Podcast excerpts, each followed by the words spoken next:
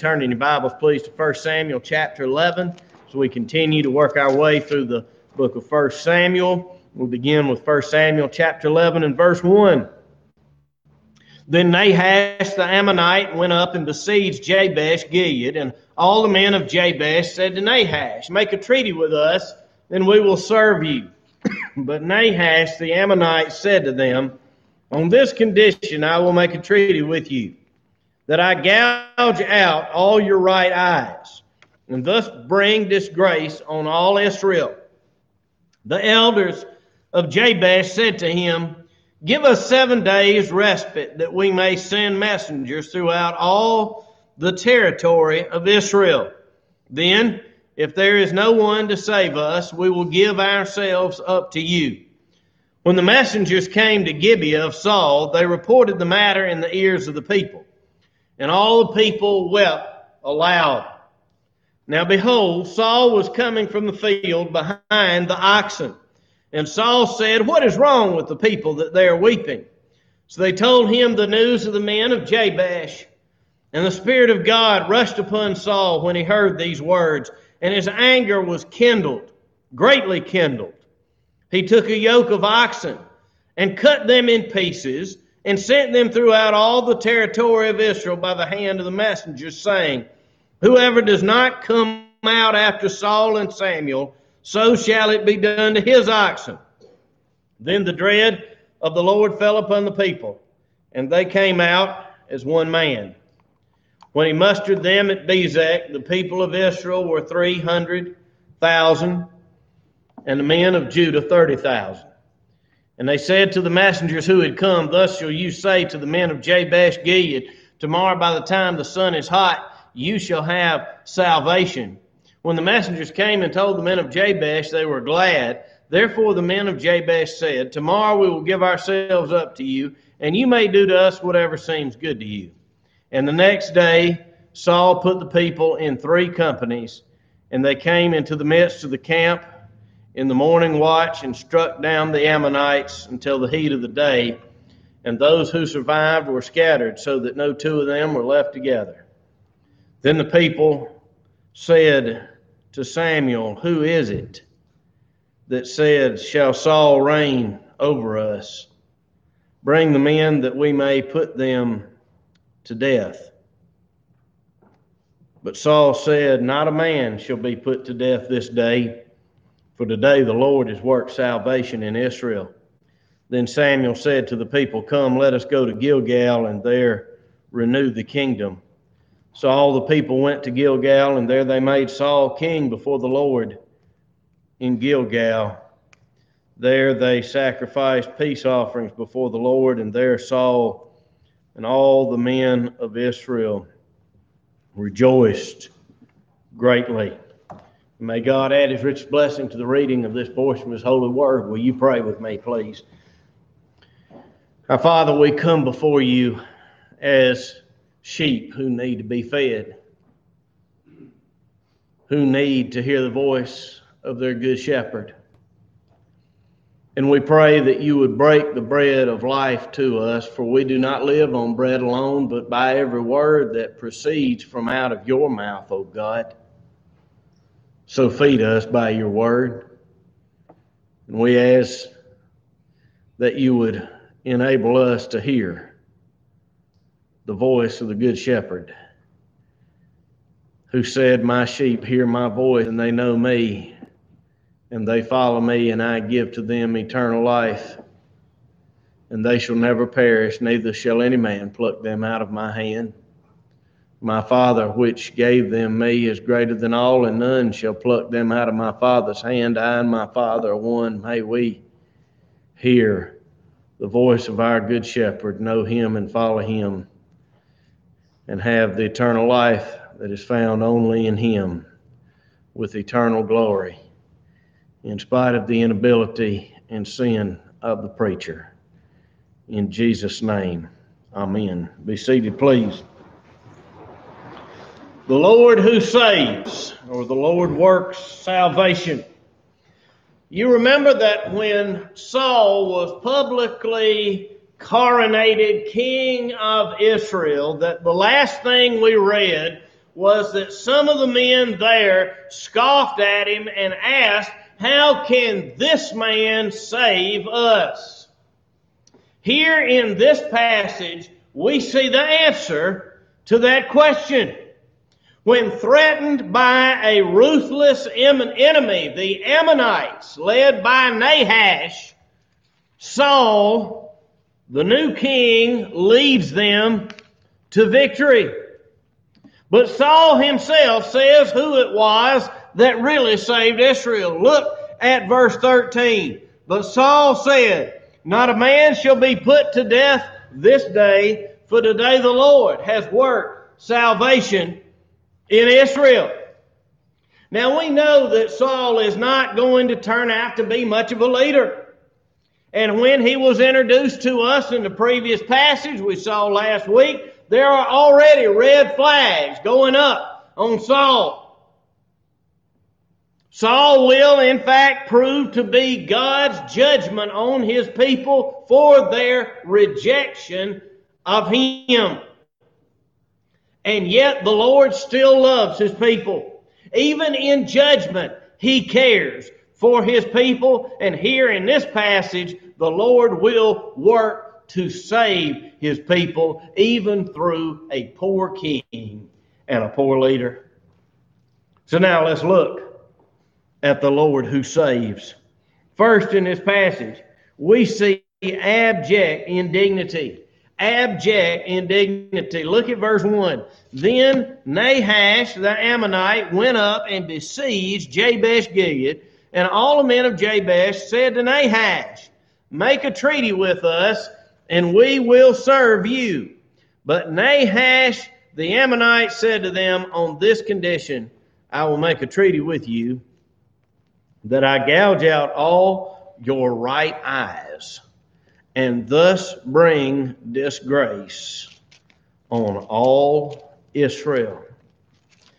Now, here, when attacked, the men of Jabesh Gilead, they want to negotiate terms of surrender to Nahash the Ammonite.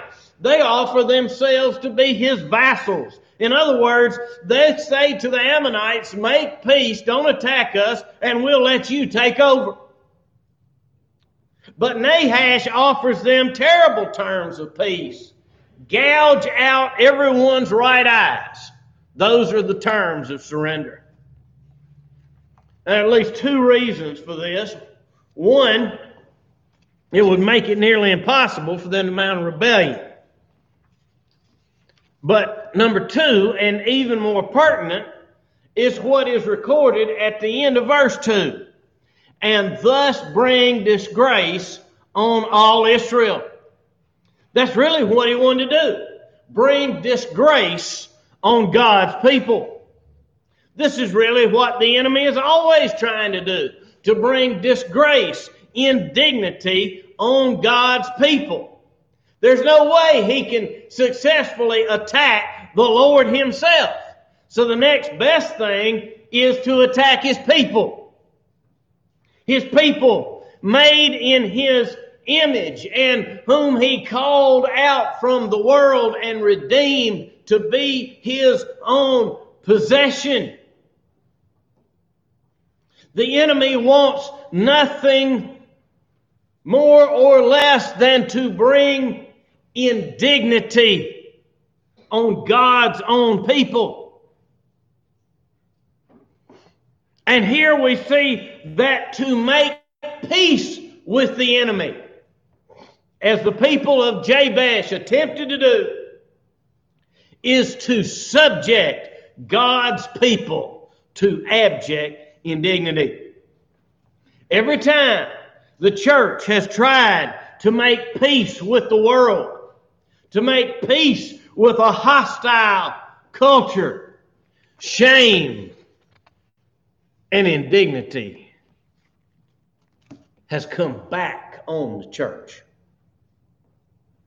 There is no truce to be made with the devil. He will not peacefully coexist with God's people. And so the people of Jabesh Gilead are faced with a choice. They can fight the Ammonites and risk certain defeat, or they can surrender and guarantee certain defeat. We see abject indignity. Secondly, in this passage, we see the Spirit of the Lord. Look at verse 3. The elders of Jabesh Gilead said to him, Give us seven days' respite that we may send messengers through all the territory of Israel. Then, if there is no one to save us, we will give ourselves up to you. When the messengers came to Gibeah of Saul, they reported the matter in the ears of the people, and all the people wept aloud. Now, to some extent, Israel seems to be inviting the indignity on themselves. You see that they said in verse 4 at the end of it, if we can't find anyone to save us, we'll give ourselves up to you. This is not some play for time here. They're up front. They say, we're, we'll give us a week and we'll try to find someone to help us fight you, but if not, we'll, we'll surrender to you on your terms and let you gouge out our right eyes. You see what they're thinking? It is it would be better to suffer this shame, this indignity, than to die. At least we could stay alive. And Nahash, the Ammonites, he's so confident. He says, Fine, take a week. Go try to find somebody to help you fight me. He's so confident. And Nahash takes a sadistic pleasure in giving them a few days to squirm. Word gets to Gibeah, tribe of Benjamin, home of Saul. And they all weep a sense of utter defeat. But then something happens. Look at verse 5. Now behold, Saul was coming from the field behind the oxen, and Saul said, What is wrong with the people that they are weeping? So they told him the news of the men of Jabesh, and the Spirit of God rushed upon Saul when he heard these words, and his anger was greatly kindled. He took a yoke of oxen and cut them in pieces and sent them throughout all the territory of Israel by the hand of the messenger, saying, Whoever does not come out after Saul and Samuel, so shall it be done to his oxen. Then the dread of the Lord fell upon the people, and they came out as one man. See, the Spirit of God rushed upon Saul. Same Spirit in the days of the judges rushed upon Samson. Not time to go into detail about the changes of the outpouring of the Holy Spirit from the Old Testament to the New Testament, but here clearly in the Old Testament, the Holy Spirit comes upon Saul.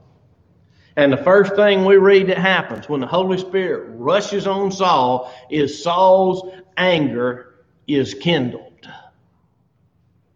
Wait a minute.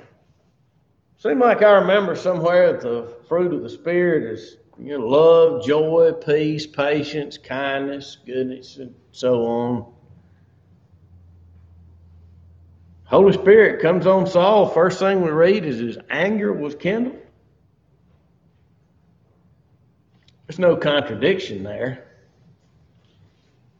He is the Holy Spirit.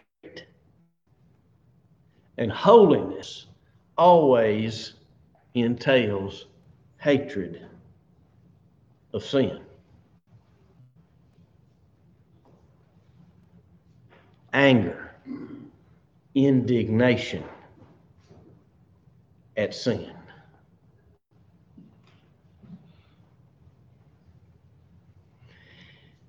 And so, in his indignation, Saul takes two oxen. He's driving the oxen. They're yoked together. He takes them. He hacks them up and sends the dismembered oxen through the pieces throughout all Israel. and says essentially, come fight for Jabesh or your oxen are next. And then we read that the dread or the fear of the Lord fell on all the people. You see, when the Spirit of God, the Holy Spirit of God Almighty comes on a man, or comes on a nation, or comes on a church, when the Holy Spirit comes on you and gets a hold of you, you realize that there's a far greater fear. In this case of the Ammonites, there's a far greater fear than the fear of what man, of what this world can do to me. Jesus said, Fear not them which kill the body, but after this there is no more that they can do, but rather fear him which is able to destroy both soul and body in hell.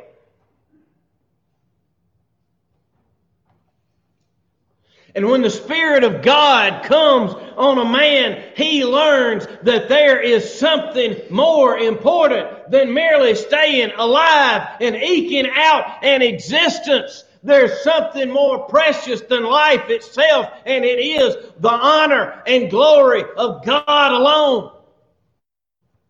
To surrender to the Ammonites to let them be masters and gouge out their eyes will be an attack on the honor of God. Better to die fighting for the glory of God than let them bring this indignity upon his people. Better to die than allow the honor of our Lord to be assaulted. That's what happens when the Holy Spirit really comes on a man. That's what happened when the Spirit was poured out on the apostles at Pentecost.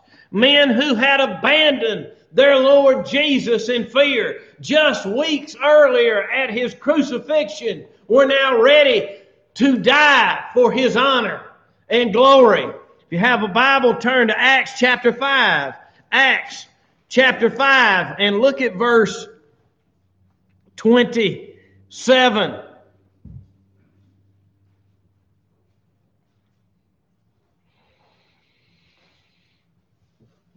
Acts 5:27 and when they had brought them that's the apostles they set them before the council and the high priest questioned them saying we strictly charge you not to teach in this name. That's the name of Jesus. Yet here you have filled Jerusalem with your teaching and you intend to bring this man's blood upon us. But Peter, Peter, man who had denied Jesus, I don't know that man,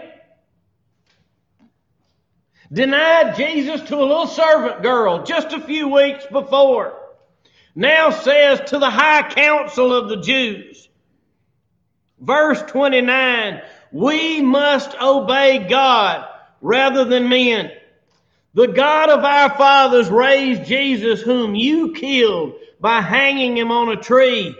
God exalted him at his right hand as leader and savior to give repentance to Israel and forgiveness of sins. And we are witnesses to these things, and so is the Holy Spirit, whom God has given to those who obey him.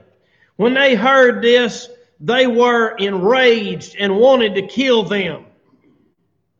But a Pharisee in the council named Gamaliel, a teacher of the law held in honor by all the people, stood up and gave orders to put the men outside for a little while. And he said to them, Men of Israel, take care of what you're about to do with these men. For before these days, Theudas rose up, claiming to be somebody and a number of men, about 400, joined him. He was killed, and all who followed him were dispersed and came to nothing. After him, Judas the Galilean rose up in the days of the census and drew away some of the people after him. He too perished, and all who followed him were scattered. So, in the present case, I tell you, keep away from these men and let them alone.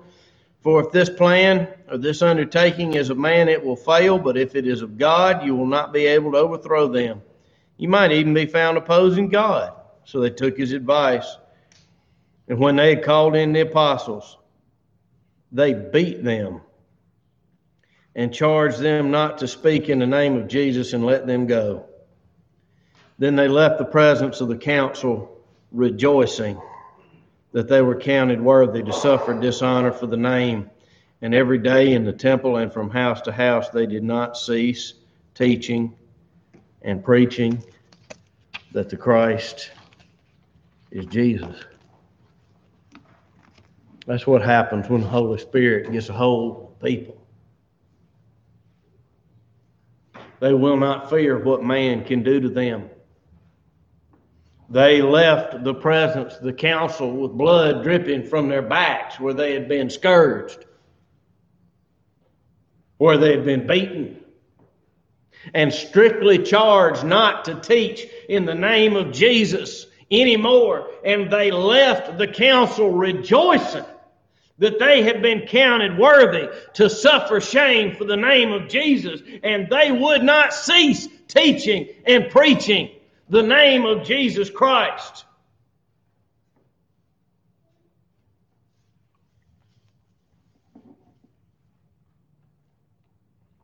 There are things worth dying for. And this is what happens when the Holy Spirit gets a hold of a man. So we see abject indignity. We see the Spirit of the Lord. And thirdly and finally, in this passage, we see that the Lord works salvation. The Lord works salvation. Now, in this passage, when when Saul hacks up the two oxen and, and sends them out says, This is a warning, you better show up and fight or it's going to happen to you. We find out that about 330,000 men turned out and they won the day and beat the Ammonites, scattered what was left of them, who wasn't killed. Now look at verse 12. After the battle is won.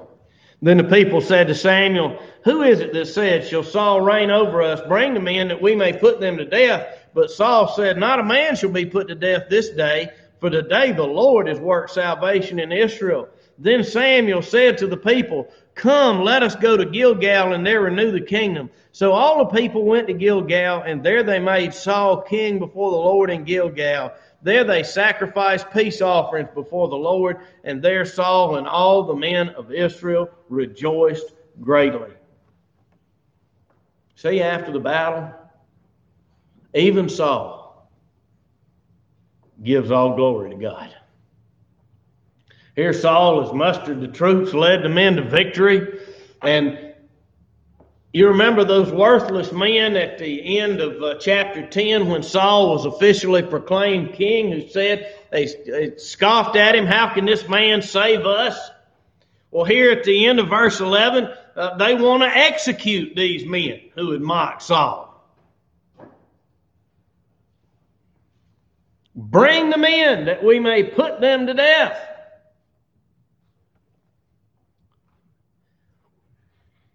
But Saul himself says, No, not today. Today is all about the Lord. He has worked salvation in Israel today. So they make offerings to the Lord and rejoice. This is the message of the Bible from beginning to end. Salvation is of the Lord. Jonah proclaimed it in the belly of a fish at the bottom of the sea. Salvation is of the Lord. And we read in the book of Revelation that there is a great multitude from every nation, tongue, and tribe gathered before the throne. And they're saying, Salvation is of the Lord. Salvation belongs to the Lord and to the Lamb. It's what He has done. The Lord has wrought salvation. So Jesus said on the cross, It is finished. He has worked salvation. We cannot work salvation. We cannot save ourselves. We cannot do the works. We are not good enough. We can't do a thing.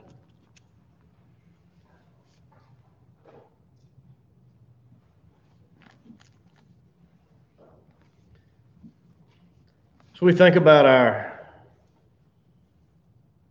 national unrest and turbulence.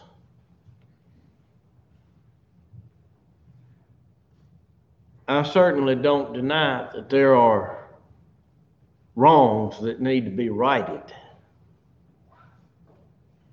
But we hear an awful lot of talk today about the need to atone for sins of the past.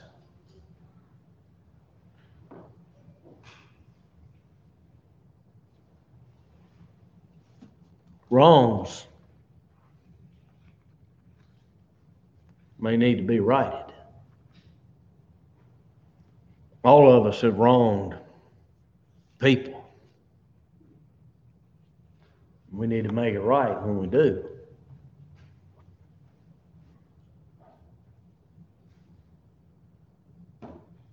We can't atone for our sins.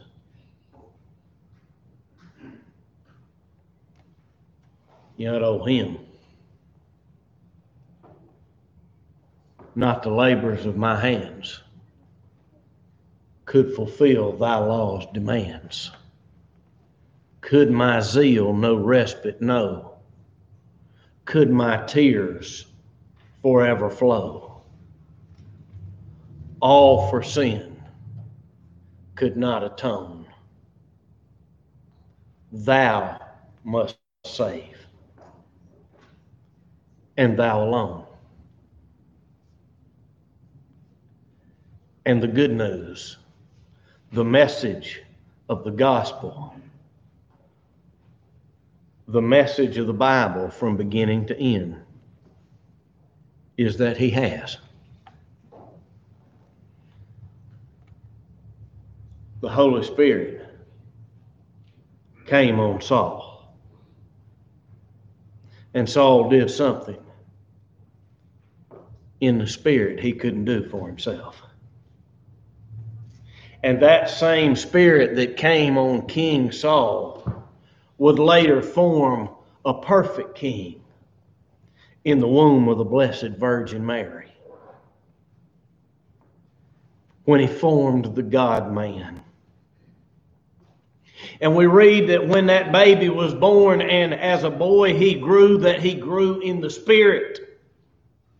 And then we read that when he was a man, that when he went down to John the Baptist to the water and was baptized with the sinners, that the Spirit came upon him and anointed him in the form of a dove. And we read that the Spirit led him into the wilderness to be tempted. We read that the Spirit empowered him and he cast out devils by the power of the Spirit. And we read that on the cross he offered himself to God without blemish through the eternal Spirit. We read that that same Spirit raised him from the dead and he ascended to the right hand of God and received the promised Holy Spirit, whom he has poured out on his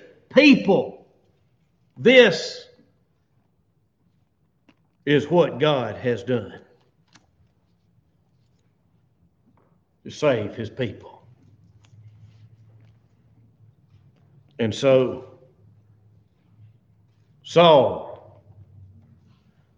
said, The Lord has worked salvation in Israel, and Samuel says, Let us renew the kingdom. It is time to renew the kingdom. You notice the last word of this text, verse 15, says that all the men of Israel rejoiced greatly. Now you remember before when they were gathered that there were a few worthless men that, that wouldn't have this. But now we read that all the men of Israel rejoiced. At least for now, for this day, no scoffers. They had an opportunity to own the king and not be killed. My friends, we have an opportunity to own our king, our king who has worked our salvation. In the name of the Father, and of the Son, and of the Holy Ghost. Amen.